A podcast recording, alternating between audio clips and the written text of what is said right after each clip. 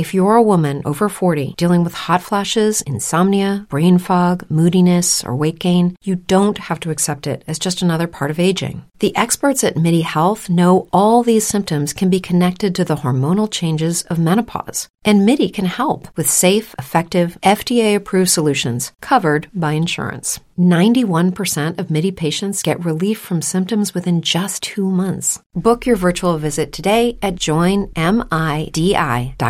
Brain fog, insomnia, moodiness, weight gain. Maybe you think they're just part of getting older, but MIDI Health understands that for women over 40, they can all connect to menopause. It's at the root of dozens of symptoms we experience, not just hot flashes. MIDI clinicians are menopause experts offering safe, effective, FDA approved solutions covered by insurance. 91% of MIDI patients get relief from symptoms within just two months. Book your virtual visit today at joinmidi.com.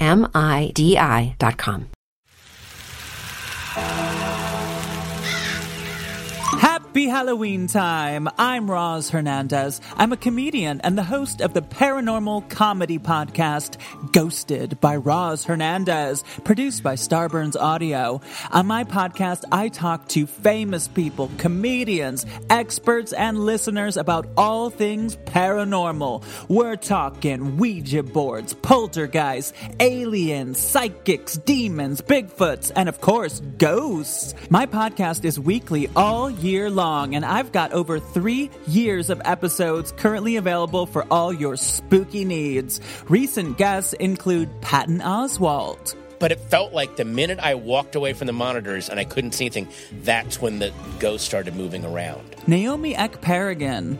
A ghost isn't like somebody, it's not like a return. It's like somebody who was like, mm, I don't feel like leaving. And Chris Colfer. Whatever it was slowly just disappeared. And that's when I knew, oh, that that was a that was not a person. Subscribe to Ghosted by Roz Hernandez on Apple Podcasts and everywhere you get podcasts.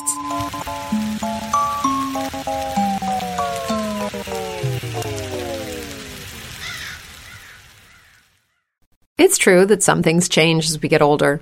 But if you're a woman over 40 and you're dealing with insomnia, brain fog, moodiness, and weight gain, you don't have to accept it as just another part of aging. And with MIDI Health, you can get help and stop pushing through it alone.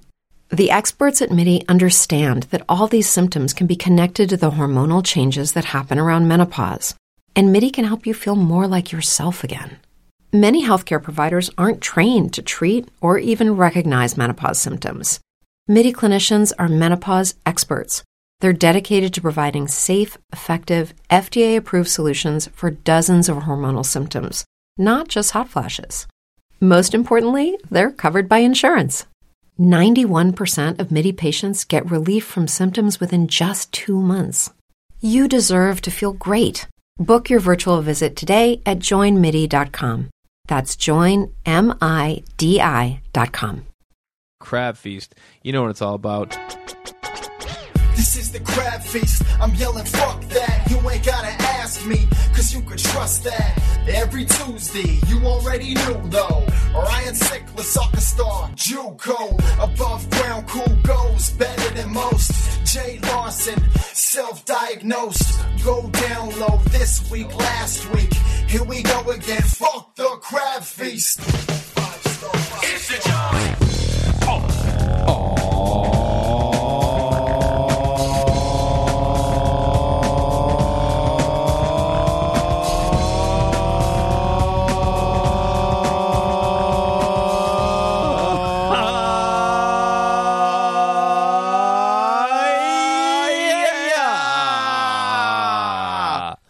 Welcome back to the Crab Feast, y'all. Another Tuesday. God knows we got another Crab Feast for that ass. Man, no shaky takeoff. What do you mean? The whole thing was shaky. Got it up there, though. Got I don't think we ever touched pitches once. We were always like, we were in the same key. It But felt like it was trap. You know when you take off on a plane and the uh, the even though they're latched, the tray tables and shit are just bouncing in there. That's what it felt like all the way up. You know, you sounded like for a second. Yeah. Greg Brady, man. You, Why? You, 'cause you- what did I, what he do? it's time to change. was, was that? No, that wasn't Greg. That was. no. Greg wrote it. It was the middle guy, wasn't it? Peter. Peter was them- changing? His voice was cracking. yeah, his voice that's right, changed. yeah. Balls dropped. Good to see you, Jay Larson comedy. Good to be here with you, Ryan Sickle Cell verified. Uh, Jay Larson, com- Am I? No, I mean, what do you what do you always say for your Facebook? Uh, Ryan Sickler official. I actually had to look, Official. I had to look at paper. Such a clown. Uh, Feaster Nation, what up? Jay Larson here. JayLarsonComedy.com, Jay Larson Comedy on all social media. Great to see some of you folks out in Denver. You guys are hands down the best fans in podcasting. On my show, I got up and it wasn't it wasn't fuck the crab feast and five stars. It was hey hey playa. It was Tuesday. I mean, a lot of things getting thrown out. And what I always like to do on every show when people do that, I say my things back and then I look at everybody else and I go, "Do you guys feel left out?" And I go, "You should, because you're not in the know." anyway, it's great to see all you guys. I got nothing going on. I'm chilling at home, doing in town shows until my baby's born. Sickle cell, talk to the people. Ryan Sickler on Twitter and Instagram. Ryan Sickler official on Facebook. RyanSickler.com.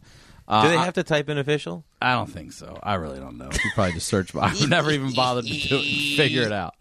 Uh, Hey, it's Kaley Cuoco for Priceline. Ready to go to your happy place for a happy price? Well, why didn't you say so? Just download the Priceline app right now and save up to 60% on hotels. So, whether it's Cousin Kevin's Kazoo concert in Kansas City, go Kevin, or Becky's Bachelorette Bash in Bermuda, you never have to miss a trip ever again. So, download the Priceline app today. Your savings are waiting. Go to your happy place for a happy price. Go to your happy price, Priceline. What if you could have a career where the opportunities are as vast as our nation, where it's not about mission statements, but a shared mission? At U.S. Customs and Border Protection, we go beyond to protect more than borders from ship to shore, air to ground. Cities to local communities, CBP agents and officers are keeping people safe. Join U.S. Customs and Border Protection and go beyond for something far greater than yourself. Learn more at cbp.gov/careers. crabfeast.com. The Hey Hey Playa shirts are fire. Uh, thank you so much for snagging They get them up. attention too. I told y'all. It's a good looking shirt, yeah. Jay Larson got hit on, didn't realize it. Uh, whatever you want shirts, hoodies, mugs, posters, koozies. Perfect for your summer crab feast. All orders include free domestic shipping and a flat $10 international fee. And as always, thank you to all of you. However, you help the podcast, whether it's the Amazon link, whether it's the premium apps, Facebook fan page, uh, your five star. Did you just say What I say? Facebook fan page? Did I say? Fa- I think you don't did, man. Facebook fan page, the iTunes five star reviews. Thank you, thank you for whatever you do. Thank you, everybody. You guys are the fuck. You are the best fans in podcasting. There's no doubt. Uh, make sure you follow all things comedy on social media, and we're glad to have Touch of Modern back again this week. Uh, everyone wants to stay on top of the latest styles and trends, but it's difficult to always be on the lookout for the next big thing. Now you can easily find the newest products and stylings for your home, office, and even electronics all in one place at touchofmodern.com. Ready to upgrade your style without upping the price? Touchofmodern.com has all the latest trends at the best tr- prices anywhere. Uh, they connect directly with top designers, timeless and unique products. Each item is hand selected to grab your attention, all at unbeatable pricing. Uh, I be, I go to the site daily. I'm always looking, and then I find myself deeper and deeper into it. Um, from God, uh, Every day, we rise, challenging ourselves to work for what we believe in. At U.S. Border Patrol, protecting our borders is more than a job, it's a calling. Agents answer the call, working together to keep our country and communities safe. If you're ready for a new mission, join U.S. Border Patrol and go beyond. Learn more at cbp.gov/careers. Step into the world of power, loyalty, and luck. I'm gonna make him an offer he can't refuse. With family, cannolis, and spins mean everything. Now, you wanna get mixed up in the family business. Introducing The Godfather at ChumbaCasino.com. Test your luck in the shadowy world of The Godfather slot. Someday, I will call upon you to do a service for me. Play The Godfather now at ChumbaCasino.com. Welcome to the family. VGW Group. No purchase necessary. Void where prohibited by law. See terms and conditions. 18 plus. vintage watches, uh, home decor, men's fashion and accessories, uh, tech gadgets and gear, iPhone cases and accessories, whatever you want, it's right there. It's unique. Uh, and new sales literally launch every day. And I know people say, "Oh, you overuse the word literal." No, every day you need to get on there. Well, they're get it yeah, and get out. they're going to be gone. Yeah, they're going to be gone. You get it and get out because they're going to get it and get out. That's right. Touchofmodern.com is the one website to discover and elevate your lifestyle in a single click. Right now, our listeners can get immediate access when you sign up at touchofmodern.com. That's touchofmodern.com. Do it today because tomorrow it'll be different. That's how life rolls in the fast lane. Speaking of the fast lane, if you buy magazines like I do, you stop being an idiot and get on next issue. Next issue, back with us again. Uh, this is one of our favorite things we've ever done. Our time is precious, your time is precious, and you want to feed your mind with the best of what's out there, but who has the time to sift through all the nonsense on the internet? On the internet, in magazines, put it all in one place. For those of us who want premium content and don't have time to waste finding it, next issue. Next issue is the mobile app that lets you tap directly into the world's most popular magazines anytime, anywhere using your phone or tablet. We've said it before. It's literally like Netflix for magazines. It's such a it's a no brainer, unbelievable. Name it, Uh, People, Vogue, Esquire, Time, Sports Illustrated, any magazine you can talk about is on there. And next issue lets you dive deeper into the story with interactive content for a richer reading experience. Yeah, that's it's not great. just like reading the article. You can go further. And what else they let you do? You can tag things. So if you're reading an article in Men's Health and it's about like how egg whites are good for you, you can hit it and then categorize it, and then you can start. You know, building your own Bookmark it, save it, You can yeah, bookmark all these things. So, like, if you're working on your diet, that's what you do. It's it's kind of a no-brainer. Sign up for next issue right now. You'll get immediate access to all the top magazines, including back issues and exclusive videos and photos. They have all the best content around the topics I care about myself. I like architecture. We talk about it. I don't really have many people to talk about it, but the thing about next issue, I just bounce around. You know how much Architect- Architectural Digest costs as a magazine? No. seven ninety nine. That's a lot. That's a lot, dude. You throw in Dwell for five ninety nine, and maybe I get Veranda. I like Veranda, bro. I just bounce around all in here. Best with, part, with this, you can sh- share with your family. Uh, dude, you can share with your family. Yeah. It's the best, dude. Next issue, offer free trial right now when you go to nextissue.com backslash crab feast. Try next issue for free right now. When you go to nextissue.com backslash crab feast. Free trial. Unbelievable. Yeah. It's a no brainer, No guys. brainer. Uh, another no brainer is our guest this week. He comes from the land down under, and uh, we're glad to have him on. Old friend, fantastic comedian. Please welcome to the Crab Feast the first time, Mr. James Smith. Welcome to the podcast. Welcome to the Crab Feast, James Smith. Thank you very much, guys. Thank you, feasters. Yeah, thank you for being here. My pleasure. Really excited to be here. Yeah. Um, will you please just right off the top uh, let everyone know where they can find you on social media and, and anything you'd like? Sure. So uh, my website is uh, jamessmithlive.com. It's always Wait, live. so somebody else had James Smith? Yeah, yeah, a senator Yeah, in uh, a South Carolina. senator. Yeah, yeah. Son of a bitch. Is he still in office? Um, I believe so, yeah, because apparently he returns the emails that go to james at jamessmith.com. What is he? You should start bombing that guy with Confederate flag emails right now. He's down in South Carolina. Um, so yeah, that's my website, and that has all of my social media. But uh, for the, I guess for the um, for the people who are very specific, Instagram is real James Smith. Uh, Twitter is James Smith Comic. And uh, Nothing with James Smith is I know, James I know, Smith. it's There's relentless. no It's a pretty common name. know, it's ridiculous. relentless. um, and yeah, there's a um, there's a there's a Facebook there somewhere, and there's also Which is James Smith is a comedian official, on Facebook. James Smith official is There the you go. Is Yeah. James Smith page and um, Tumblr James Smith one I think. Doing Tumblr, huh? That's a no. I don't think anyone's ever promoted Tumblr. Tumblr it up. He likes to do Pinterest. Jay likes to do Pinterest. I'll mention Pinterest once in a while. I'm all about that. Uh, what do you call it now? Um, what's that new one? Periscope? Snapchat. Oh, Snapchat. Yeah, I'm Snapchat? Snapchat. James Smith live on Snapchat. You got two lives. There you yeah, go, a man. couple of lives. Yeah, I'm Periscope. I think I'm James Smith uh, comic. Yeah. Jeez, it's got a lot to maintain over there. So, James and I met at the Montreal Comedy Festival in 2005, Mhm. and you just told us off mic that you. I mean, how old were you when you started comedy? Uh, probably 25, I suppose. Okay. 24, 25, yeah. Damn. So you were young. Me and you were probably the two like newest comics at d- doing new faces. That'd be right. Yeah, yeah. I remember this guy was bright eyes and bushy tail. He was a, super sweet. And it's so funny. Everyone says that. Like everybody who met me around that time says He was same thing. positive, man. His outlook on life was amazing. Cut to me moving to New York in 2007 or 8 and seeing James. and I'm like, man, this guy's just City's gotten a hold of him, man.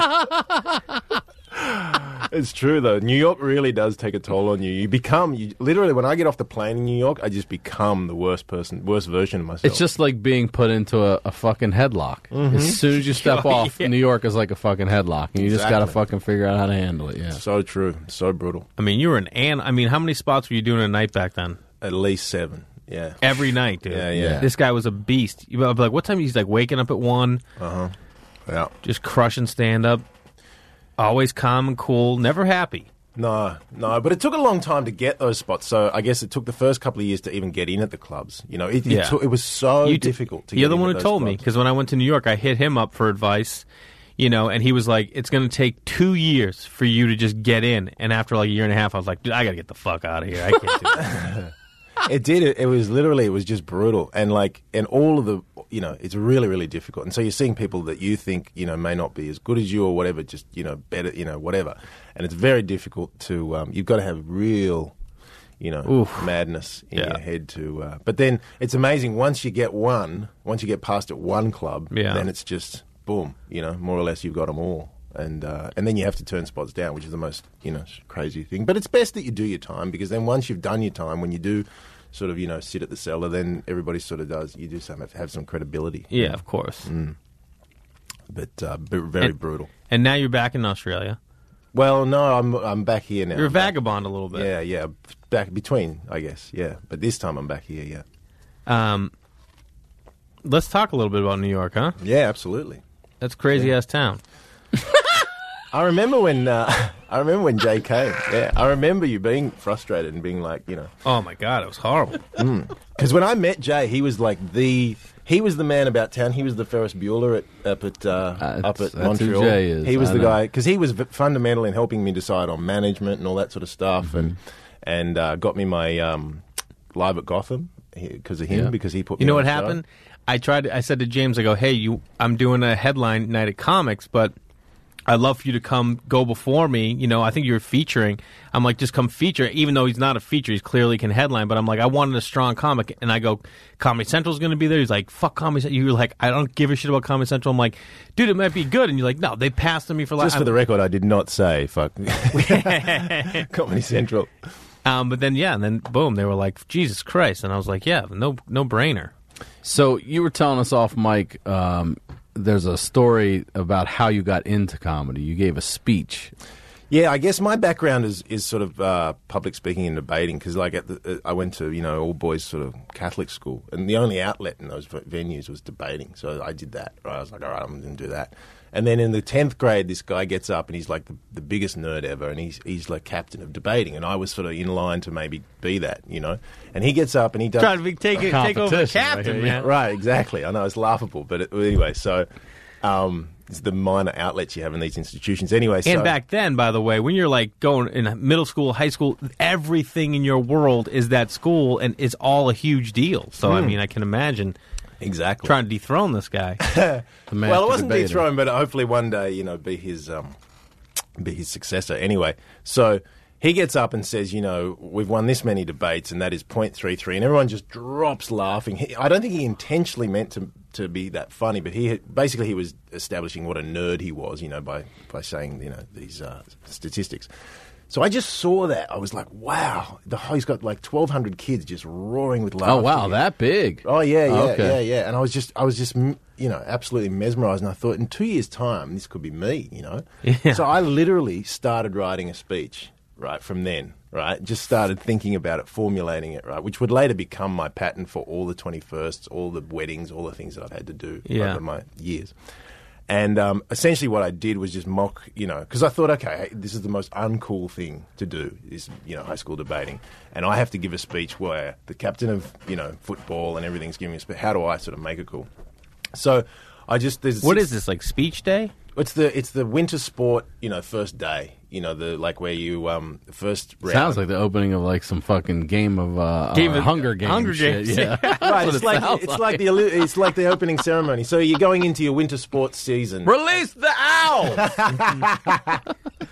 and anyway, so um, you know they all get up, captain of football, captain of soccer, whatever, and um, and so basically, I wrote this speech, which just you know sort of. Now, can I ask you quick? Yes. So you, when you say you began writing it, you didn't. You don't mean you penned it on the spot to get up to speed. You meant this was something you were formulating for Yeah. when it was your time. Yeah, right. Okay, Exactly. And now it's ready. Right. I love it. So I write it out and I show it to my first speaker from my team, who's like the biggest nerd in the world. And uh, he says, "Yeah, it looks fine. You know, it doesn't look too controversial, whatever." Because it's uh, there's six schools in the competition that we play in, right? Mhm. And uh, I was basically trashing each one of them in a very subtle way, you know, Mhm. saying things that were very insinuating, very deep things, but like you know, you, you anyway. So um, I get up there and I, I start trashing, debating, and just making it, you know, I'm making a mockery of that, making a mockery of the other two speakers who are just nerds, and, and people are loving that. But it's all done with love and in jest. Mhm. And um, and I'm I'm absolutely crushing, like I'm destroying. And of course, then when I got into the other schools who were our rivals, Oh. it was like good night, right? Yeah. So you got 1,200 testosterone filled boys Doing theater gigs. Right. Yeah. He's in the amphitheater. Theater shit. gigs. um, and so, um, and so, I that's it. Assembly's over. We go to lunch, right? So I am a god. They're carrying me across the. Oh, thing, then you right? have to go the rest of the day. That's amazing. Oh, yeah. right? So that's and it's a short lunch because the you know speeches had gone so long, right? I'd gone so long, put it that way. anyway, um, Running the light. right, running the light big time. So we go to lunch for five minutes, literally. Um, and one of my teachers says, "Oh, Smithy, you know what were you thinking?" You know, he's a good mate of mine. He's like, "Well, boy, you know, it's not going to play." Because I'd ridiculed the other schools, which is a huge no-no in that world. You know, you don't you don't criticize and say things about that. Like, anyway, so In the debate world? in the school, Oh, in okay. the inter rivalry. Got it, yeah. Anyway, so we go back to class over the the full school intercom. Would James Smith please?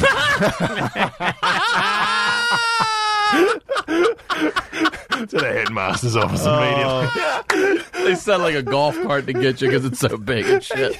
Are you like riding high at this point too? Oh, I think I have changed the world. Yeah, like, people yeah. are high fiving. Two years in the making. Kids are looking at me. They like might be I'm- knighting me up here, man. I don't even know what's going to happen. Kids are fu- kids think I'm the greatest man alive, right? Because I'm a twelfth grader, and there's like you know what, seven. It goes down to fifth grade in that school year. Oh, that's why. Okay. Right. Gotcha. So it's a huge school, and um, and every as they announced, please come to the thing. You can hear every classroom all across the whole campus just roaring with laughter, no- no- knowing I'm going to get done. So I'm thinking, oh fuck! And this, mind you, this is after 12 years of getting kicked out of every class, being a notorious troublemaker, always being in trouble. The only thing ever saving me was debating and, and the legitimacy of that. And uh, Which you just shat on. Right. and um, anyway, so I um, I go down to the headmaster's office, and um, interestingly, he was pretty reasonable. He was the um, he he said his main gripe was that I was supposed to do five minutes, and then I did eighteen, 18. which I didn't You realize. did me at Bar Covell on your show. Yeah. so, um, Ran the late by 13 minutes. but there is a photograph that I have at home um, of me giving the speech and him behind me, and he is purple, like purple with fury, you know. and I'm I'm just loving every minute of it at the lectern, just like punchlines and whatever, and he's just there going, "I'm going to kill this kid." Now, did you know you were like supposed to do five, or you just like you're like this is my chance, I'm taking it. I was probably just ignorant. Is the short answer. I just oh, and that's the other thing too is that there was a couple of uh, a couple of teachers. That, well, the head the head of English, she was crying, and Mrs. Laverato was crying because they Crying? Well, they were the debating heads of debating, and so they were sort of responsible, and I were, I had They were crying. Yeah yeah. They Why you upset. made them look bad? Yeah, that- right, oh, right. yeah, You know, right. so they, I had they should have had better control of you, and they didn't. Right. And this is pre-internet, so you got to remember. Um, by that afternoon, right? By that afternoon, because the schools are all reasonably proximate, and even if they're not proximate, there's- the kids are on trains. So by that afternoon, it was around all the schools that I'd said all these things. So there was this huge, you know, backlash from that too, like that I'd gotten up and said all these. So that yeah, Phones are ringing. people were dialing numbers literally yeah so um, yeah and so that was really i guess the uh, one of the one of the first uh, gigs can, you, can you imagine debate? I you know I always think back now, and I feel like you know, you told us off, Mike, you're a lawyer. Mm-hmm. I always want to be a lawyer. right I You'd be a good always lawyer. want to You'd be be a a good lawyer, lawyer. man. I don't know if he'd be good. He'd be good arguing. I don't know if he'd close the fucking case. Like, I do you have a point, would. Mr. Exactly. Larson? Nah, I don't man. know if he'd get the W. That's all. I, He can fill the time. I can fill the time for sure. what's the w the, win. Right, yeah, right, okay. But I, I used to watch L.A. Law like in seventh grade. you know what I mm, mean? too, That was yeah. Oh, so you're definitely qualified. I- come on, man! I did some research. I think that's re- that show's got that I'm show intern. is responsible for the most unhappy lawyers ever. I would say 'Cause they You know, got we into it. all watched it and we all thought, well, that's the go. Yeah. you know. And then everybody gets there and it's just like, what have I done? You guys are solving cases in 44 minutes, man. It's easy. Yeah, and then boom, you got a lot of shitty lawyers too. It just always seemed like the most uncorporate corporate job. It just makes no sense too because when I used to do work experience in the holidays, in the vacation time from law school, I would hate it. I would count the minutes. I'd be just eating cookies in the tea room, like just anything not to be there. But then you keep going, like how I just didn't connect. But but that said, had I not done that job and learnt to hate it so much that um, You wouldn't have gotten into comedy. I wouldn't have got, and I, I wouldn't. More importantly, I wouldn't appreciate comedy. I would have been in pub gigs going, "Ah, fuck this! I could be a lawyer." You know what I mean? I would have been. which I've heard plenty of people right. say. You know, I don't, I don't need this horse shit. You know what I mean? But it's Yeah. that's the only way you can eat the kind of humble pie you have to eat in comedy is to is to dislike something so much. You know. Um, I want to hear the story uh, about you getting bumped at the cellar. Was the Yeah, cellar? yeah, I yeah. want to hear this one too. So, for people that don't know, by the way, the Comedy Cellar in New York is the club. Would you you think that's the greatest club in the world? I do, yeah. I mean, because you perform in a lot of countries too. Yeah.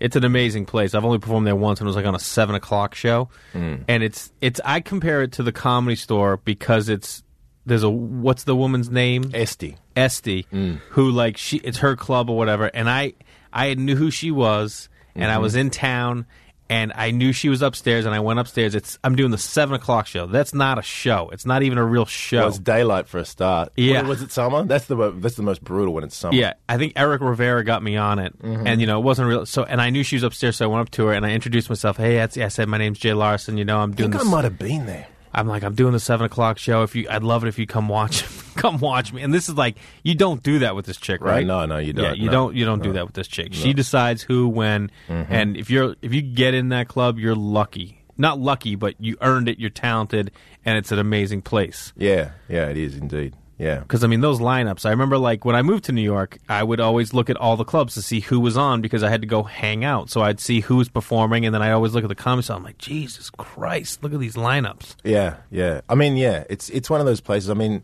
often I've had to go like between say Chappelle and Rock, you know, and like Yeah. that's that's where it's interesting because you go on after like one of those two, and it's like what. Well, what are we going to see now? I mean, we just saw the best two guys in the world. Yeah. You know, Yeah, like- dude. But yeah, it's uh, it is an amazing. Bust out that speech you fucking gave, man. Yeah. Go that Exactly. 18, run Yeah, with that exactly. 18 minutes. Yeah. Good afternoon, ladies and gentlemen. Um, yeah, so we're at the cellar, and um, I'm pretty notorious for being difficult. And um, In what way when you say that? oh, I You're not, just, you don't run the light.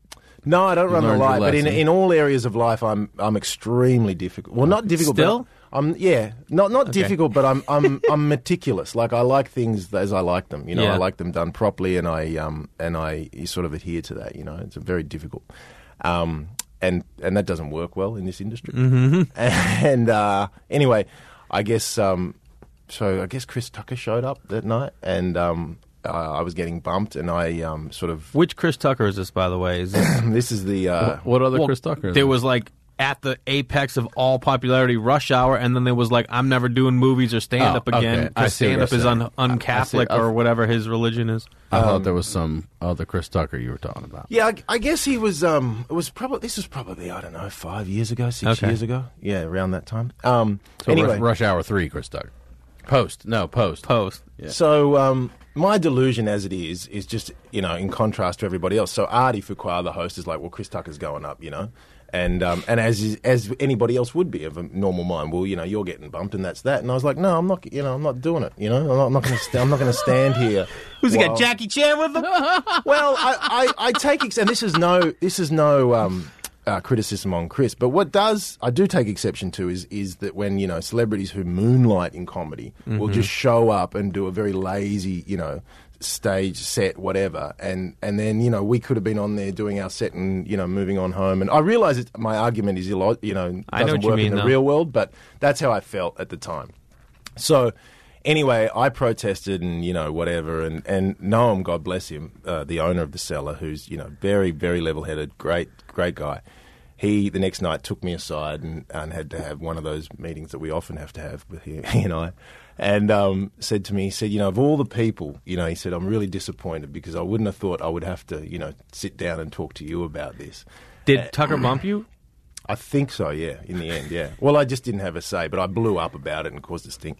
And um, and anyway, so he says he says to me, he says, James, I'm not going to tell Chris Tucker, who makes you know six million dollars a movie, that he can't go on stage. And I literally turn to him and I go, I'll tell him. and to this day, Noam reckons that's one of the best uh, responses. Yeah, best responses. Yeah, but uh, yeah, I, I have a um, I have a bit of a reputation in that in that capacity. But I'm never trying to be difficult. I'm just It's I just who you are. Yeah, unfortunately, it is. Yeah. Dude, I was doing the improv one night, and I was it was my night. It was Jay Larson and Mhm. friends. And get, what are you laughing I'm at? already laughing that it's your night and it's already. It's my night, man. it's your night. It's This already. is an my issue. night. And Jay Leno showed up. Leno.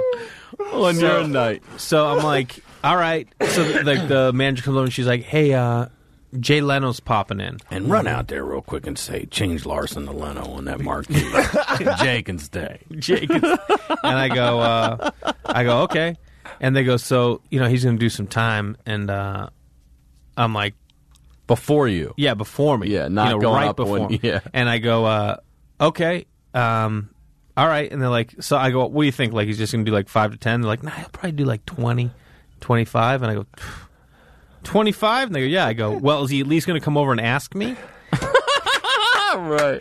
Like, thinking, like, you know, if you were popping in somewhere, you would go to the headliner and be like, hey, man, thanks for having me on your show. Or hey Ray, something. hey Ray, thanks for having me on, Ray Larson. Yeah, Oh, you're welcome, are Jay. It's actually Jay. So it's easy to remember. I go, I go. Well, is he going to ask me? And she goes, Yeah, right. And walked away. Like she clearly thought I was kidding. And I was like, Nah, man. I wanted Jay Leno to be like, That's the whole problem with this business. Is that it, this? I, I, this is my theory on comedy: is that it actually circumvents itself in that, like, it, it defeats itself in that, like, we get into comedy for significance, right? You're saying, "Look at me, look at me," right? And then an instance like that happens, or worse, um, a heckler, right? And so then you get angry that the guy heckled you, but you were the guy standing up there saying, "I'm all that," right? So Yeah. if, you know, if you if you if you can't take not not uh, being all that, then don't get up there because you were saying you were all that. So it kind of defeats itself, really. You know? Yeah, it's a it's a vicious circle, man. He beat NBC and Conan, but he's not going to go up and bump you. That's what the best. That's the best. I've got a great story about that too. If you want NBC and Conan. Yeah, what? Yeah. So I do a set. Um, Bob Saget has these charity gigs every year for uh, scleroderma, which his sister passed away from, and um, he, he gets a bunch of people to do the uh, gig. So I do it. Jeff Zucker's in the front row because his wife works on the commission committee, and I have a great set. Um, Who's Jeff Zucker? Who's the at the time the president of NBC? Perfect. right. So he says. Um, I think he took over after Brandon Tartikoff. Right. And he's now, um, I guess, CNN? Anyway. So he sees it, and um, Colin Quinn always reminds me of this. So he sees it and sets up some meetings for me in LA. And literally the next day, he's fired. Shut up. So he's, So he's loving you? So, so Zucker's loving me, right? And I'm on my way, to LA to have meetings, right? And he's fired. And um, Colin thinks it's the funniest thing in the world, never lets me forget it. And because Colin was on the show too. And uh, anyway, so I get out here, right? And um, two things are happening in the same day. I'm auditioning for the Tonight Three Show things. with JP, right? JP's Okay. got me on the Tonight Show at the Improv auditions, right? Um, that's in the evening, and on the day, I'm having meetings at um, uh, at NBC that were set up by Jeff Zucker, who had since been uh, been let go. Man, that guy just sets it up the next day. Well, no, it wasn't that quick, but like you know, Yeah. it was anyway. So, um, we go to the. I can't remember the meeting or the audition was first, but they were both the same outcome. In that we get to the, I'm thinking this is it. You know, I'm meeting Mhm. at NBC via Jeff. Zucker. I mean, what better, what better introduction can you have than the boss? You know. yeah. And um, we get into the meeting, and uh, I guess my meeting was at noon, and at 10 a.m., Conan O'Brien had resigned from NBC. Holy Oh shit. my god. So I'm sitting in front of I'm sitting in. There's a meltdown over at NBC, and he's got a general. I'm sitting, But he was auditioning I for know. the Tonight Show. I know. I'm sitting. I'm sitting in front of all these execs, like high power, because they've been called by Jeff, right? Yeah. and uh, I'm sitting in front of them, and they were they were lovely. But the, the, the subtext was, look, it's it's you know it's great to. See. He he actually said to me, the guy goes. He goes, now you may have heard that we had some uh, some excitement here this morning, some changes, you know. More or less what they were saying was, look, we just had our biggest star resign. Right. So your five minute act is not our priority right now. Oh my god. So my managers sitting there. We, we had the general, and they were very good about it. But it was just such a turbulent time to be in a general, like you know. Yeah, dude. And and this and the tragedy of that story is the potential that it had. So like you could have been there, sitting there as a recommendation from the boss who was now gone, right? Yeah. And the, and the show that you could have got on was about to be gone. And then that night I go for the audition. I'm pretty sure.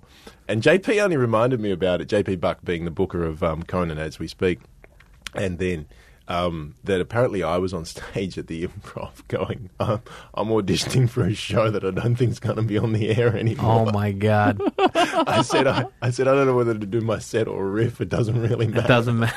Do you realize if that if things had been differently, you could have been doing the Tonight Show and have a deal at NBC He in said one that day? to me yesterday. He said, if, if you know, if uh, if it hadn't have happened the way it did, you would have got, this would have happened five years ago. Meaning you're you're doing the Conan set. But I mean, you had your big break way back in Australia when you did Star Quest, right?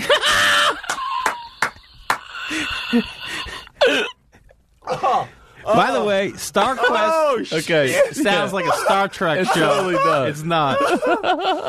Oh, so tell everyone what StarQuest is. So StarQuest is a talent competition where everybody goes up, right? So whether you're an opera singer or whatever. So it's our, it's our star search. Right. Yeah. And uh, you know, it's a big prize. It's like a car, twenty five grand, and blah blah blah blah. You know. So And everyone goes. y- Comedians go against opera singers. It's not like okay, it's not right. categories. and that makes it really difficult. Yeah, right? for because sure. these people are so good at what they do, and it makes our job look very lax, you know, Mhm. lax compared to them. So um, my buddy at the time, Mick Meredith, he um, he had won it the year before, right? And um, and he said, "You got, you know, you got to do." I got in his car. I was like, "Where'd you get this car?" He goes, "There's a story with this car, right?" Dude, that's not what he told me. Mick Meredith, get out of here, man! Get your ass there. Pull that car in here, Mick. Pull your car. He's still driving it. You fucking won this car, man. Twenty-five thousand dollar fucking StarQuest car, man. so, so Tricky Mickey, who'll be Wait. in in a minute. Tricky. he goes, you know, he tells me about this this competition, whatever, and I was hungry. Like that's how you know that's real hunger when you are when you go from having a beautiful corner office looking over the harbour of Sydney, right, as a lawyer, Mhm. um, to going in this thing where you are just worse than nothing, right? Yeah. anyway, so.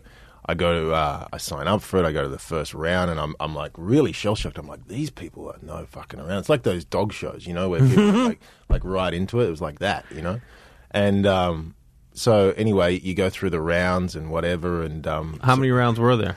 I'm trying to remember, like two or three before you get to the semi semi final, and then Okay. and then the grand it's a final. quest, man. It's a- Yeah, At least three rounds. It's a for, quest. quest for stardom. anyway, Did you do the same material each time, or are you doing new stuff, uh, different stuff? no, for the time? rounds I did different material. Yeah, yeah, but it's families, it's children, like children, children, like, Right. You know, like babies and everything. You know, like Yeah. everyone's there. You know, it's like AGT basically.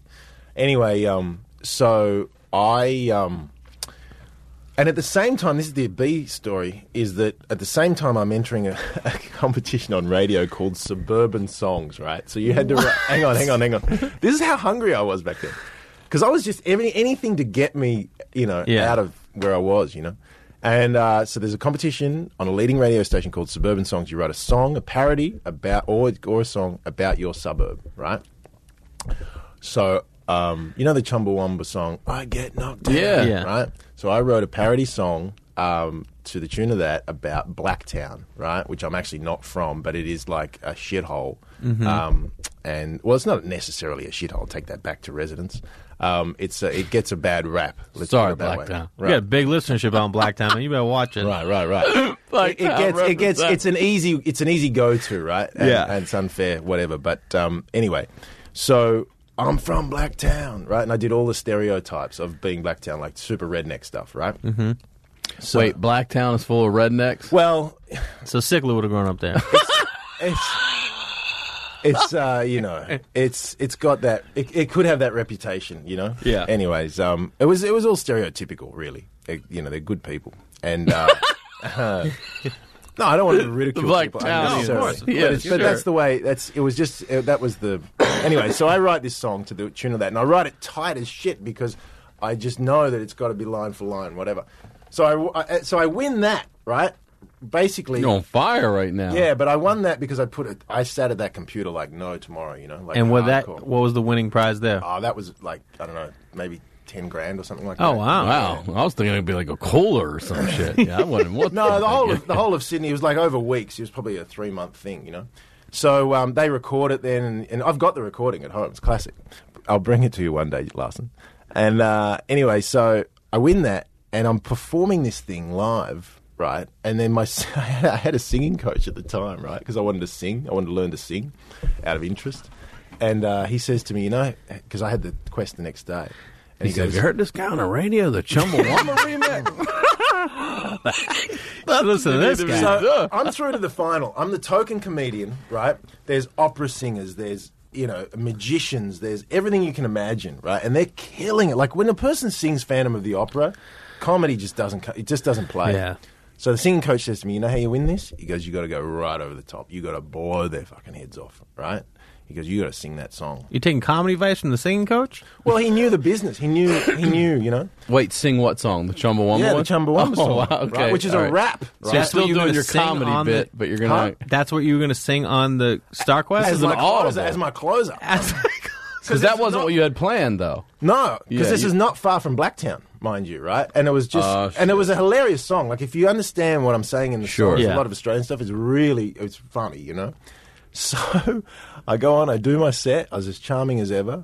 Um, I'd watched all the other semi-finals, like I'd been out there, studied it, and you know, I, I, I just, I basically said, I have to make it so they can't not choose me. I, I had to make it so that if they chose anyone else, it'd be an outrage, right? Mm-hmm. And so I went out there, I watched everybody else, and I thought, fuck, this is going to be hard. And I did everything. I was so hungry. I've never been that hungry in my life and I sing the um, Chumbawamba song, right? And I take it over the top, and then I uh, and then I won the thing. But I had to rap it, you know, like I'm from the da da da da da da da. Did you have music behind you? Yeah, yeah. That's the other oh, thing. Okay. I had to go and get the music scored because the rules are that the band has to play it, ah. right? It can't be a backing track. Gotcha. Mm-hmm. So I had to go and pay to get all the music broken down and scored onto sheet music. It was, dude, it was epic. But it got me an O1 visa, right? Which in this country demonstrates that you're outstanding at what you do. That's how I got into this country. So everything was a means to get somewhere. Damn. You know what I mean? Everything. So wait, you won. yeah, so I won. And it what do you like- win? You win a car and you win like 25 grand. What car did you get? Ah, you know, I don't remember. It's You like don't a remember? small something or other. You know, not a not a huge car. You Did like you drive it? Mazda? Huh? Did you keep it and drive? No, drive I didn't. I never saw it. I just took the check. Yeah. Yeah. So let me ask you this: Mm. when when you do they have you all lined up like on the stage? Yeah, yeah, yeah, It's hardcore, and there's an MC, and like everybody, your your folks are there, and like, dude, you've become immersed in this world. You know, Yeah. like it's uh, it's no joke. And like, you're yeah- there for days. Yeah, yeah. Like you're you're writing. You've you've put everything into it. Like you just, like it was just. uh Was that opera singer just crushed? Dude, they would have been. There was, as I, have I've said to um, people since, there would have The been juggler people- was pissed. Yeah, there would have been. The unicyclist was off. his Son of a bitch was so And you Walked home, man. He was so pissed. You should have seen the mime.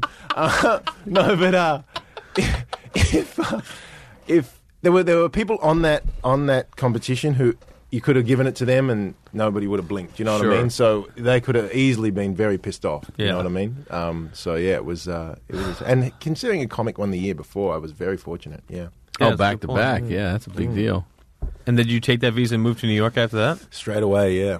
Yeah, I just uh, went and got my visa. Because I needed certain things to get the O1 visa. You've got to demonstrate that you're outstanding in your field, in your country. So I had the Melbourne Festival that I'd done. I had that that I'd won. I'd won the Suburban Songs. I'd worked in radio. And, you know, just cumulatively, I, all, I, all I cared about was building those requirements to get that visa to come to America. Yeah. Yeah. Because I'd seen that New York was the utopia of comedy. You know, I'd seen that. Yeah. And I was like, all right, that's where I've got to be, basically. Yeah. So. And it took you. I, I want to talk about this because you were telling us about uh, your friends with John Mayer, and and uh, John Mayer used to put on a comedy cruise. Yeah, Yeah, well, John's a huge comedy fan. Him and, he and his brothers, they love comedy and they're real comedy nerds, so they know comedy and they understand it. And that's how we met at the comedy cellar, just hanging out. You know, because I met him through you. Yeah. Was sitting down one night, me and Kate, and you and you're eating. the only guy that's like, I'm like, he's going on the comedy cellar, he's eating, he's ordering food. And now that you say that, you're very like particular and stuff. I remember you being like, oh, you know what, I wanted to have, and like you were getting like you're particular about your eating. And then this dude sits down across from us.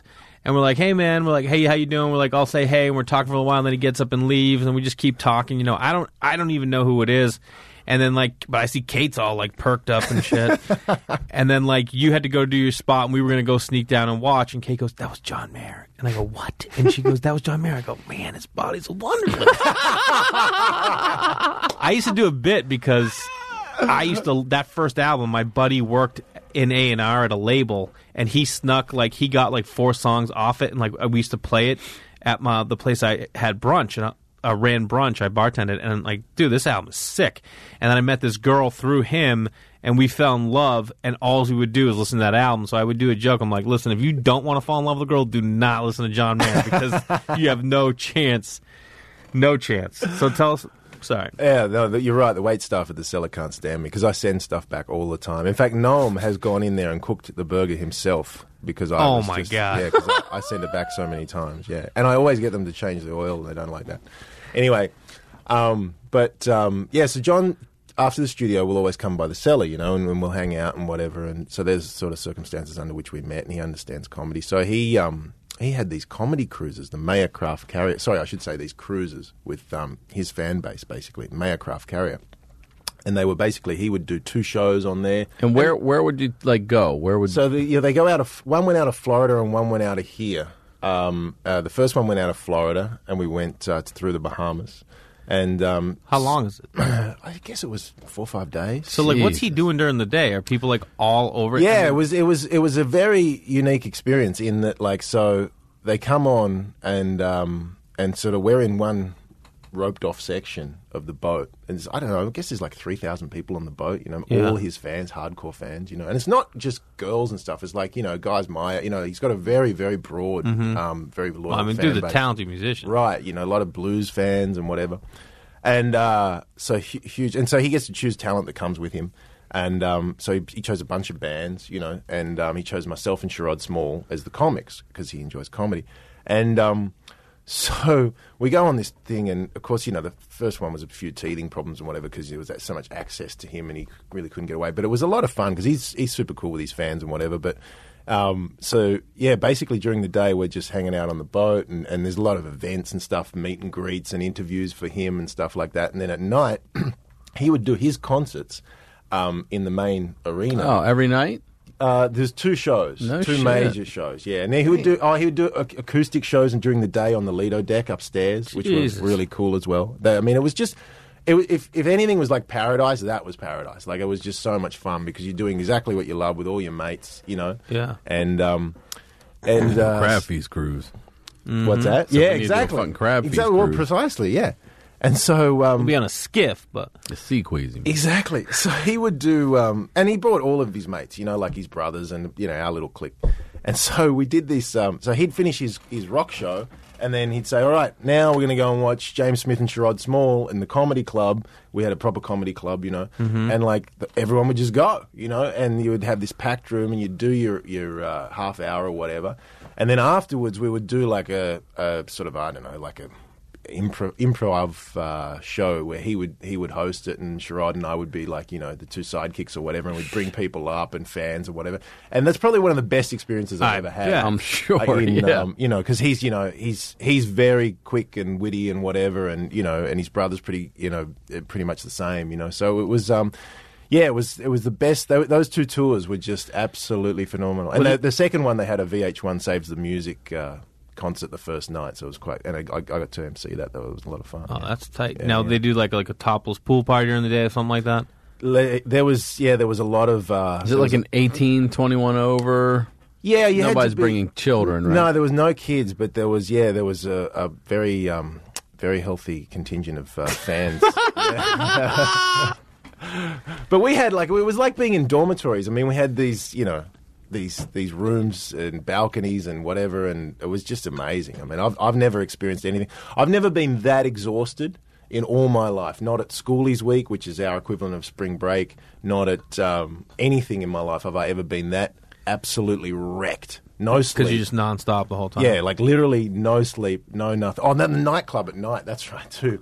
So you got the whole nightclub at the in So there's an, the after hours clubs and nightclub after the comedy after show. the comedy. So you go to the nightclub where like he's you know got a, a, a booth and uh, Mhm. and there's just like you know a thousand of his fans or I don't know how many of his fans or whatever, and we're all just it's very communal. They weren't they weren't intrusive. The fans were good, and he's DJing and and we're just rocking it out, and it was like yeah, it was amazing. It was really really uh, a, a really fun time. Yeah. I can imagine. But he's great like that. He hooks a lot of stuff like that up, and uh, and he and he really enjoys comedy. So yeah, he's he's a uh, good, very good friend of the comedy cellar.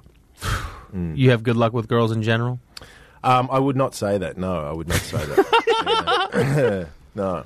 Um, you also told us that you did another A-list birthday party, Mm. and I wanted to hear this story too. Well, this this this speaks to the credit of um of the of the birthday party boy. Um, so similarly with the cellar, um, a big fan of the cellar is Gerard Butler. So he comes in and he, he was good mates with Godfrey, a good friend of uh, Mhm. all of ours, and um, so he started coming in, and this is a great. Yeah, James Smith, fucking, why didn't you do this?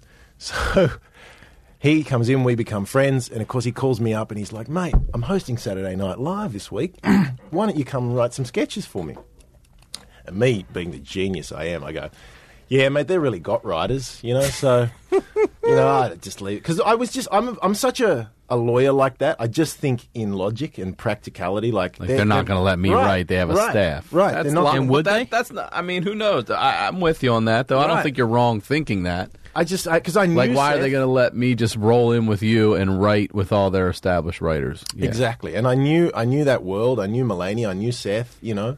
Um, and I just knew that they're not going to, you know, and even if they do, it'll just be a waste of my time because then they'll just go, oh, yeah, it didn't make it or something like Yeah, that. right, you yeah. know. And I don't write sketches, I write stand up. But he was, you know, very keen for me to do it. And I just sort of said, oh, I just don't think they'll do that and whatever. Anyway, that was a stupid forfeit. I should have just shown up and gone to the after party at least. For sake, you know, Jesus Yeah, yeah. You know what?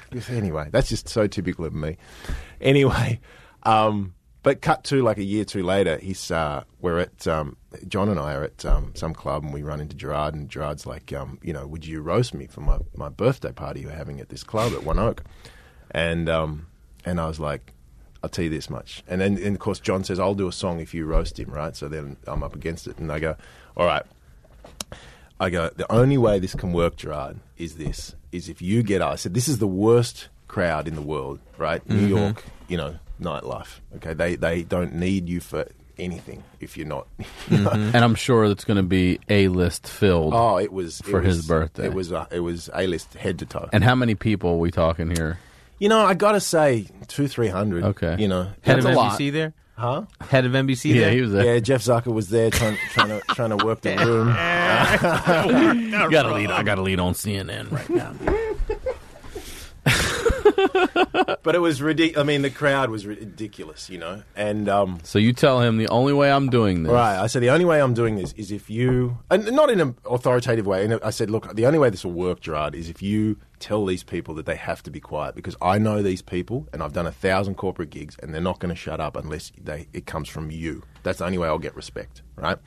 So to his credit, right, he got up in front of all those people. Jay Z, shut the fuck up! God damn it. Yeah, like uh, Bono was there, Jay Z, you know, like everyone was there, right? Bono.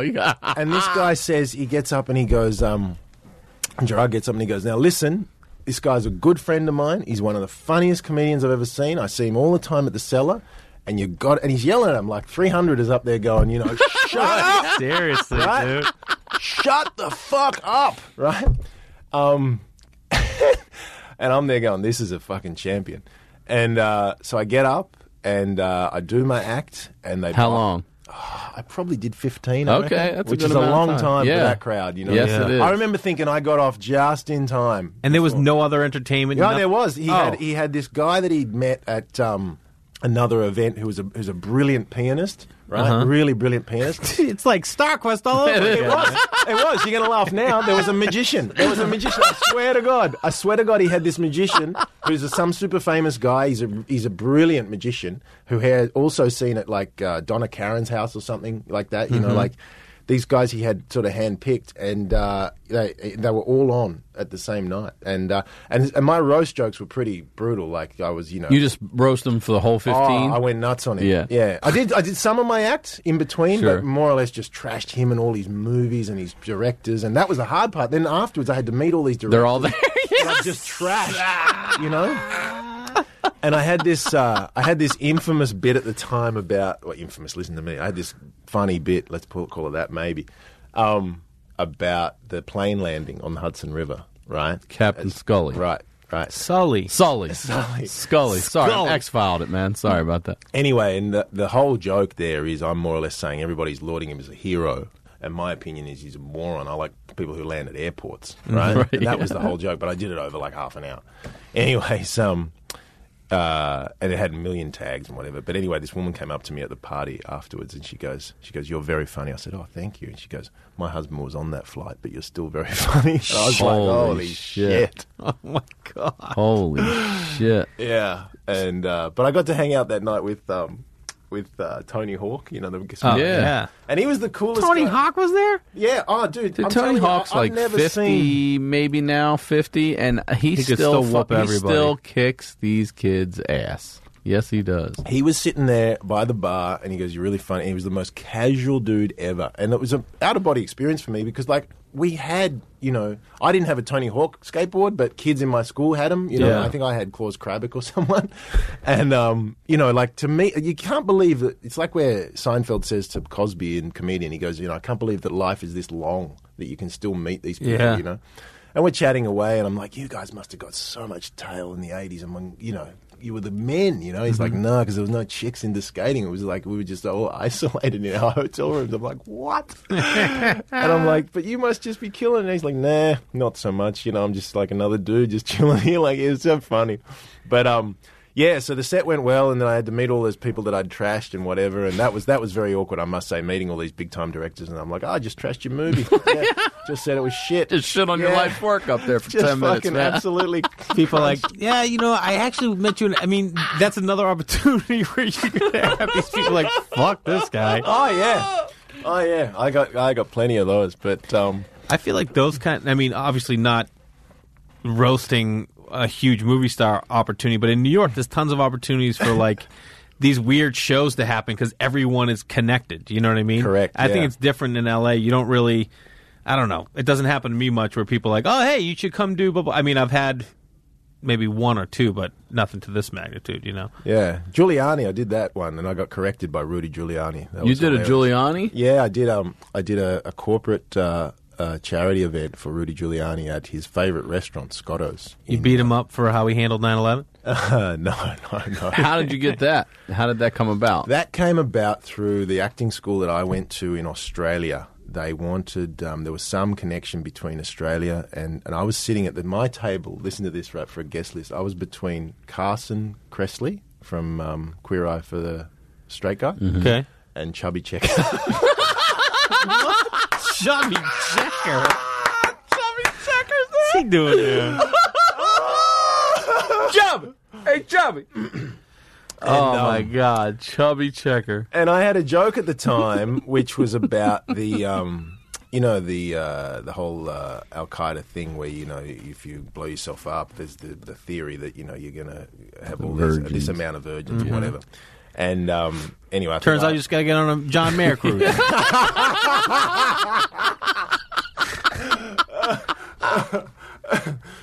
Oh boy.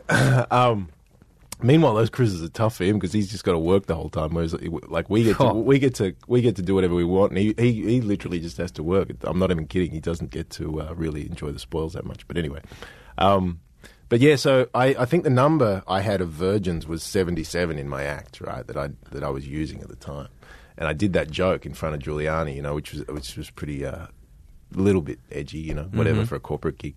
And uh, and he and I'm thinking, is he going to buy it? Isn't he going to? And sure enough, to his credit, he got up and corrected me. He goes, it's actually 72 virgins. and uh, I was like, oh boy, Good for him. Perfect.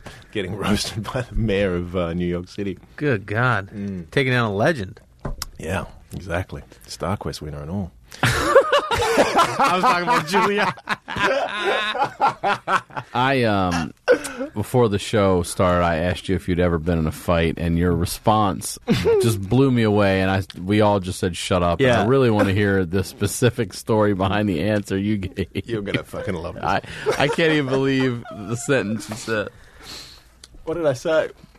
I'll, I don't want to. I don't want to say. Oh, okay. I'll, I'll say after. So, um, I will. Can I just say something? Yeah, It's- certainly. this is so It's your refreshing podcast. for You can me. do whatever you like. Yeah. because I We know you're particular. We know you're particular. Yeah, I know you from so long ago, right? But it was just in Montreal, and then that short time in New York, and even in New York, like I didn't get to see a ton. Mm. So now that I'm seeing, there's a little Jay Larson in, in James yeah, here. You think know what so. I mean? You I like think- you're a little antagonistic like me, except you do it in a different way. I think. Right, but you're you're like the man about town. You got it all sussed out. Because when I was in Montreal, like as he says, bushy tail, blue eyed, bright eyed, um, he was the one telling me this is this. He knew everything about everyone when we got to Montreal. He just he just knew. That's when I, you talk about being hungry, dude. I was Right, hungry, but back he then. knew it all. He knew this manager, that manager, and I was like, that guy knows what he's talking about. Like, And look, he's still doing shit. On the contrary, see, that's the interesting thing about perspective.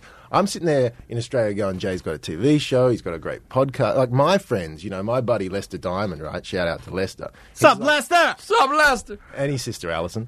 Um, they're the biggest fans of this. Like they wear the hoodie. They, you know, they're they're down with this show. They Of love our this show? Yeah, absolutely. Oh, wow. Yeah, huge Lester fans. and Allison? Yeah, yeah. Sup over there? What's up, Lester? What's up, eh? Huge fans. Um, like you know, they're coming to me telling Jay Larson. I'm like, I know Jay from back in the day. You know. So um, anyway, yeah. But um, so yes, I was a very uh, naughty boy at school. So I wasn't the guy who stole things or broke things, but I was a smart ass, as we call it in Australia, a real wise guy, real you know. For not- what? Any reason at all? Yeah, just boredom. Like you know, fuck this. You know, put you know, open your books. We Like, was you- one of those smart kids that like couldn't get challenged by school. I don't know about smart, but I was just a, I just, I'm just disobedient. Like even to this day, when they tell me to put my, my belt on on the plane, I just like, well, why don't you go fuck yourself? Yeah, I- I- that's what I wanted. You were about to say, "Open your books up." You were about to say, "Is that what you're?" Yeah, saying? why don't you- why don't you go fuck yourself, you know? Just Like- asking them to open a book no in school. Yeah, It's yeah. school. yeah, yeah, yeah, yeah. I just got the shit beaten out of me in Sydney in January. In January? Wait, Yeah, yeah. what? We're gonna I come was- back to that. I was in the okay. We'll come back to that. I'm gonna so- write it down.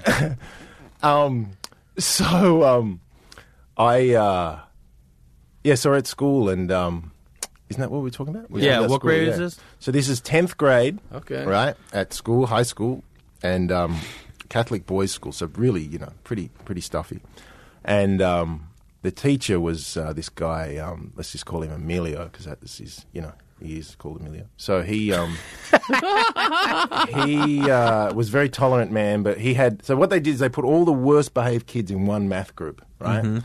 These kids, uh, it was just insane. So these kids had smoked marijuana with him, right? With him? yeah.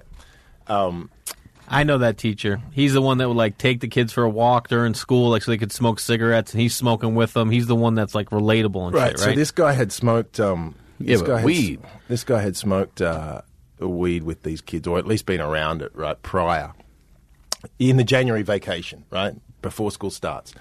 So they knew they had him. They could do anything to him. So they were bringing weed into school and, and like like getting you know fifty bags and stuff. And they were saying, "Do you think that's enough?" And and he was like, "Oh, just put it away." Put he had, you know he didn't have the control, but he was a sk- he would skit. He would lose. He's one of those teachers, right? So we'd just work on how much to get him right and to get him. And this is what he'd do. He'd go, "Shut up, you you you just get out!" Like shit like that. He was a psycho. Wait, from zero to sixty, zero to a billion. And you guys knew how to push. and that we knew button. where to go. Just Yeah. to, so I'd call him Emilio, right, to his face, right. Mhm. So I'd put up, and that would send the others nuts, right. So I'd be like, Emilio, tell me question two, right, where you've got that, right, and you're not supposed. This is a this is a like you're not supposed to fucking call him anything but sir, right, Right. or maybe Mister whatever.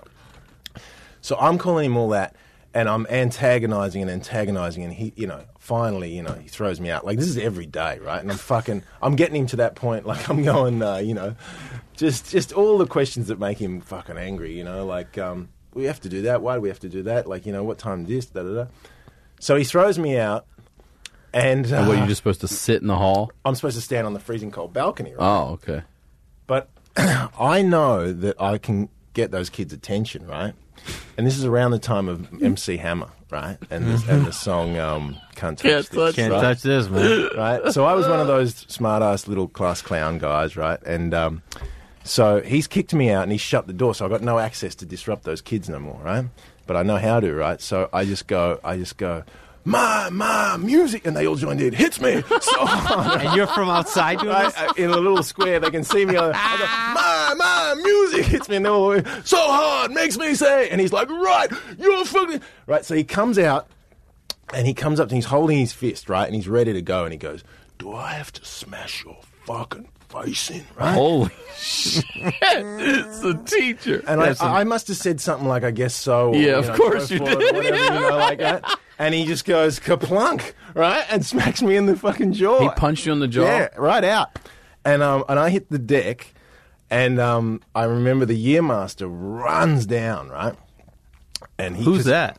Oh, he's like uh, the yearmaster's like the guy who's in charge of like the whole year, the whole grade. P.S. Right. Huge MC Hammer fan. Yeah, yeah, yeah, yeah. so he's just seen a teacher deck a student. Yeah. Oh, he's Saw just like, yeah, like this is like, oh shit, litigation, whatever, right? And does, is the class seeing this also? yeah, and they're loving it because they're Just through the animals. square, man. right.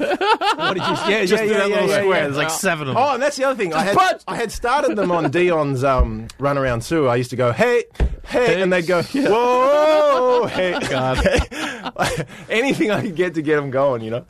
And um, so Instigating the class Yeah, of yeah, yeah. degenerates over here. So he's clocked me, and then the yearmaster runs down and he runs into the room, right, as damage control, and he just goes, right. He goes, you lot, no one saw a thing, right? Whoa, you heard this or they told Ah, you this? no, they told me this. And then Are you out cold right now? no, no, I'm like, I'm- I'm, there, but I'm like, oh boy, I got hit, you know. And I, I never forget, I forget Grant Moses, who was the cheekiest of all. He goes, "Well, I just saw Emilio Deck Smith."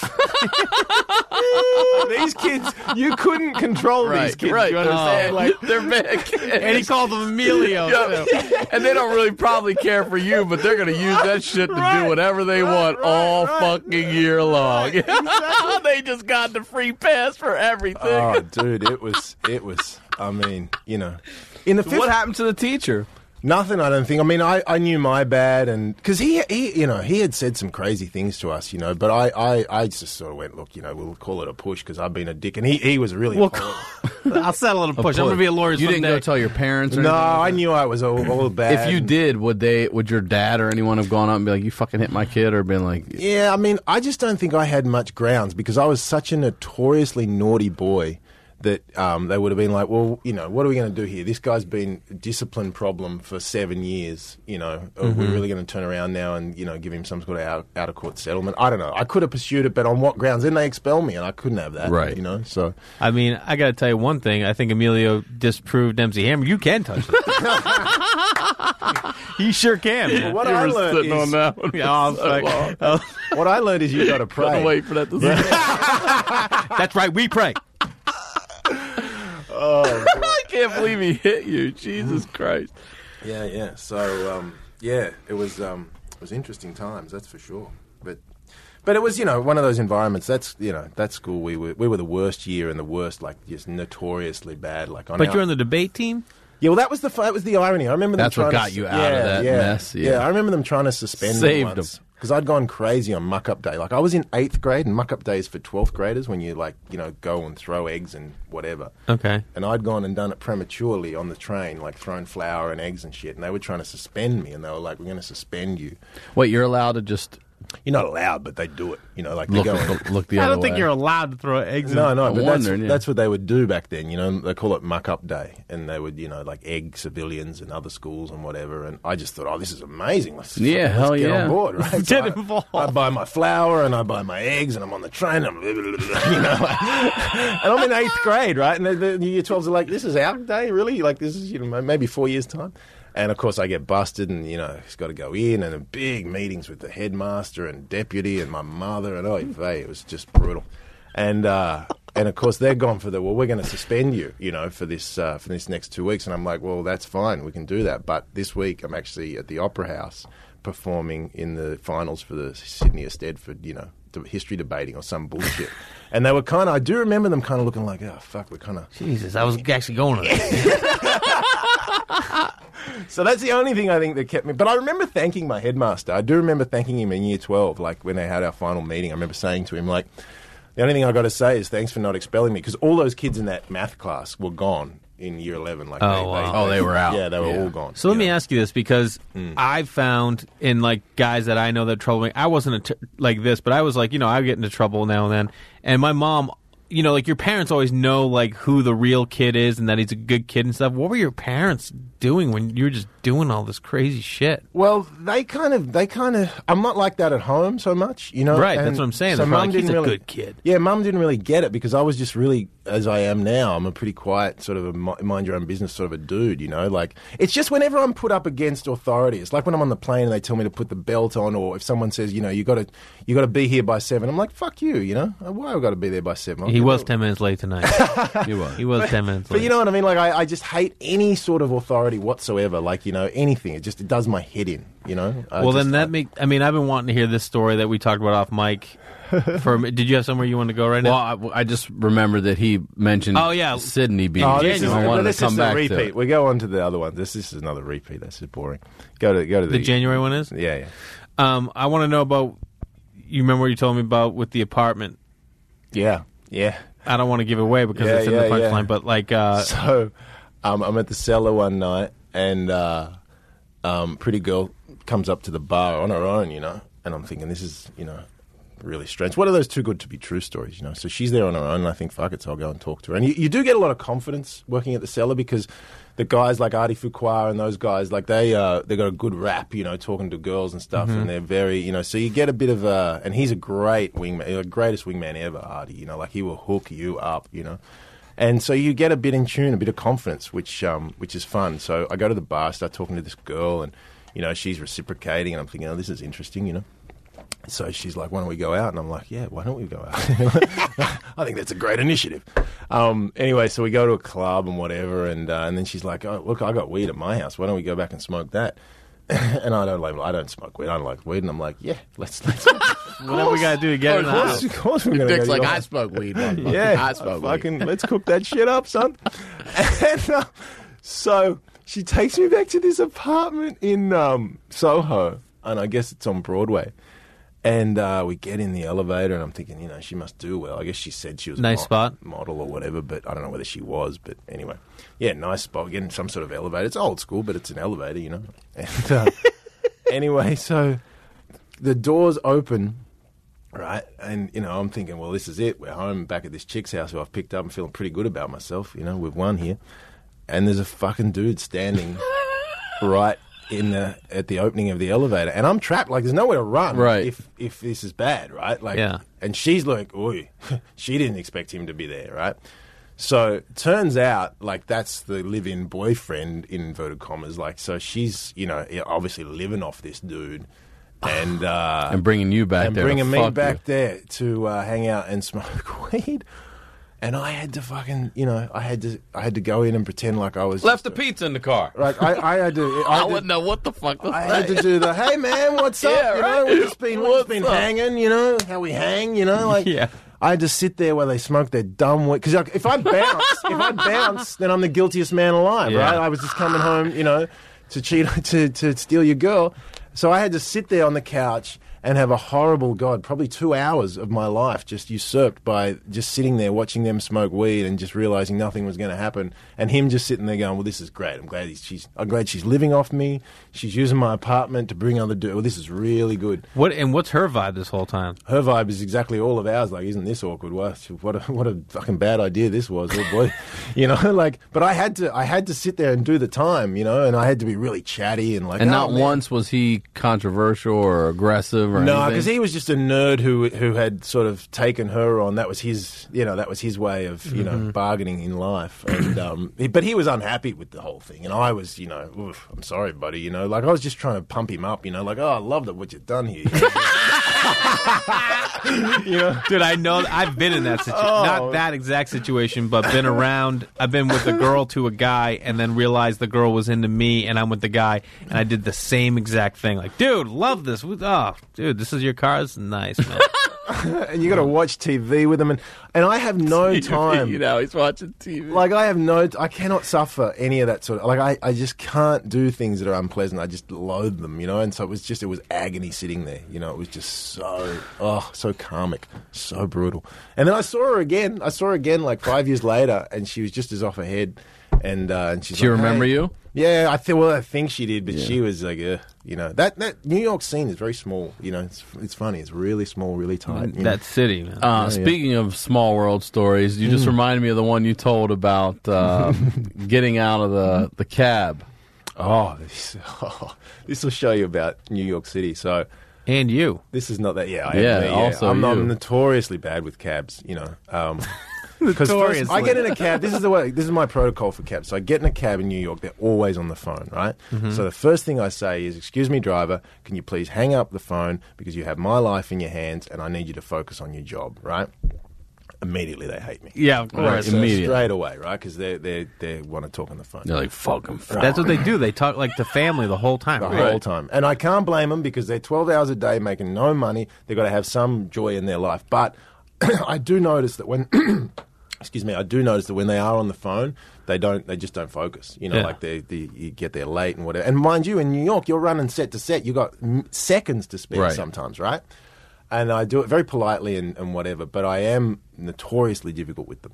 Um, I, you know, I've, I've had them chase me, and we've had fisticuffs, and yeah, yeah, Really? yeah, yeah, yeah, yeah, yeah, Holy yeah, shit! How does it get to that point? Well, the guy was um, he wouldn't get off the phone, so I got out and um, and I left the door. That's one of my things. Like if he if if, if Oh, man, that's like the the- door. the- yeah, I, just, I leave, Leave the, door, open. He's and, he's gotta uh, get out and then he shut it. comes and chases me in front of this whole restaurant, and he's trying. He's got my BlackBerry, and I'm wrestling him, and yeah, it was classic, massive dude too. And um, anyway, so But so you do love confrontation. I don't. I just like things done well. There's nothing about you that. I love that. There's nothing about you that like wants to see the outcome of the situation. You're just like, hey, I just want it done right. Yeah, I don't, I, I- I don't want it to escalate. I just want him to do what his what his job is, and that is as a uh, as But a you- driver and as to responsibly drive the vehicle. And you also B. want him to do it the way you have requested. well the way the TLC Commission has. Wait, what is what does TLC and Left Eye have anything to do with this? taxi limousine commission. Oh, taxi limousine. yeah, I just think it's I just think it's abhorrent to be driving and talk. You well, know, you're 100% right. You got my life in your. Is he hands. on headphones? Yeah, you know. And you know, the could- one thing I know th- about the TLC is when they when they just said. Uh, like when you know the whole thing blew up in New York, and they were just like, "Don't be chasing waterfalls," and it was a big thing. I wanted something to work there. Um, So you give this guy a hell of a hard time for how long? Um, so this this is this in particular. What happens here? Oh yeah. So I get into this cab, and this is not that long ago. This is like eighteen months ago. I get in this cab right outside my apartment. Right, literally, like so. It's a schedule. So you know, routine. I go out and I just hail one cab late at night, like late cellar spot, and uh, I get in the cab and I go, all right. Um, I go. They. Uh, he goes. They're doing construction down on Fifth Avenue, so we're gonna have to. He goes, which way do you want to go? And I said, well, you decide, right? So he decides, and of course, This asshole. If you Right. want it done right, why didn't you tell him? well, I'm not a fucking driver. I don't know traffic. That's your job. My department is being funny, right? So my job starts when we get there. So um, he goes Fifth Avenue, right? Like, or wh- whichever way he chooses. And um, of course, we get stuck in traffic. And of course, I'm just moaning. I'm like, "Oh, great choice," you know, you know, da da da da da. just, whatever, just the whole time Heckling. And this poor guy's like, "Oh God," he actually does feel bad about it and whatever. And, and I'm furious. Like, I'm like, I got to get to because I'm going to have to walk from Fifth Avenue to the south. I was just like, ugh, and I was just complaining and moaning. And so I get out, and we, we ended on like, you know, oh well, you took the wrong turn. Now I got to walk to walk, work to walk to work. Thanks very much, you know. And um, so that was that. We ended that, and I get to the cellar, and I probably missed my spot. I can't remember. But how rude were you? I mean, like, I this- wasn't a dick, but I left a I left a you know an air of you know. Do you tip him? Oh yeah, probably. Yeah. Yeah. yeah, But I sort of left an air of you know really you could have you could have done this better. Yeah. And um, sure enough, but he was nice about it, and I was nice about it. We sort of left, you know, peacefully. But then uh, the next night, I walk out of my apartment, I get in a cab, right, and we're driving, and I say, um, "Now, what's happening with this traffic thing down here?" And he goes, "You know what's happening." And I go, "What do you mean?" He goes, "I picked you up last night." Swear to God. And I lose my mind. I'm so embarrassed. I'm so mortified. I, I'm like, it can't be you. He's like, yeah. He's like, you know, he's looking. I'm looking. I'm like, oh, it's him. This is just. I hung out with my mom right when you were getting in, man. this is this is. I just I can't believe out of seventeen thousand cabs in Manhattan. Right, yeah, it's that I crazy. the Same dude. same the same insane. night, whatever. I said, this is too much. I was like, you, you just can't be happening. I said, you got to come to a show. You know, I got to make this up to you. I'm, he's like, oh man, he's you know, no worries. You're a comedian. He's like, he was super friendly, so he was a nice guy as usual. And I just couldn't believe it. Like, just what? But that sort of shit happens in New York all the time. You know, it's such a small place. You know, Yeah. it really is. It's it's. It's ridiculous, but yeah. So I apologized to him, and yeah, I spend my life, uh, you know, sort of mending bridges. Putting yourself in the situation so you have to. Well, not so I have to, but like you know, I don't know. I just I get very uh, particular about things, you know. But Mhm. people are very sloppy. Well, look, we're are. we're at that point, man. We're out of time. Uh, thank you so much for doing this. This was a lot of fun. Uh, you were fantastic. It was my Um, absolute pleasure. Will you one more time? Anything you'd like? Social media, whatever. Um, social media, yeah. Hit me up on Twitter, James Smith Comic. Hit me up at uh, Instagram, Real James Smith. Those are the two uh, most uh, Frequented? Frequented um, ones. Facebook, James Smith Official. I should have got those all consistent, but you know, there's a few of us. Out, there's a few of us out there. But a big, big thank you to you guys for having me. Oh, really oh, yeah, man. it. Great to have you on, man. It It really so was, much yeah. fun. I really, Great really enjoyed and, it. And we have a lot of features out there in Australia, so when you're back there, check you out. Check you out in New York. Yeah, check out my Conan set's going to be up on YouTube. Oh, that's right, because he did just did last Conan. night. Yeah, that'll be up on YouTube. So Google that, James Smith. uh, I've heard the reviews were, mm, but listen. Yeah, not so good. Dude, great to have you on, man. Thank you, buddy. As always, jlarsoncomedy.com, jlarsoncomedy across all social media. Uh, RyanSickler.com, Ryan Sickler on Twitter, Instagram, and Facebook. Ryan Sickler Official also. We'll talk to you next Tuesday. Hello, it is Ryan, and I was on a flight the other day playing one of my favorite social spin slot games on ChumbaCasino.com. I looked over the person sitting next to me, and you know what they were doing? They were also playing Chumba Casino. Coincidence? I think not. Everybody's loving having fun with it. Chumba Casino is home to hundreds of casino-style games that you can play for free anytime, anywhere, even at 30,000 feet. So sign up now at ChumbaCasino.com to claim your free welcome bonus. That's ChumbaCasino.com and live the Chumba life. No purchase necessary. Group. Void prohibited by law. See terms and conditions. 18 plus. With LuckyLand slots, you can get lucky just about anywhere. Dearly beloved, we are gathered here today to. Has anyone seen the bride and groom? Sorry, sorry, we're here. We were getting lucky in the limo and we lost track of time. No, LuckyLand Casino with cash prizes that add up quicker than a guest registry. In that case, I pronounce you lucky. Play for free at LuckyLandSlots.com. Daily bonuses are waiting. No purchase necessary. Void where prohibited by law. 18 plus. Terms and conditions apply. See website for details.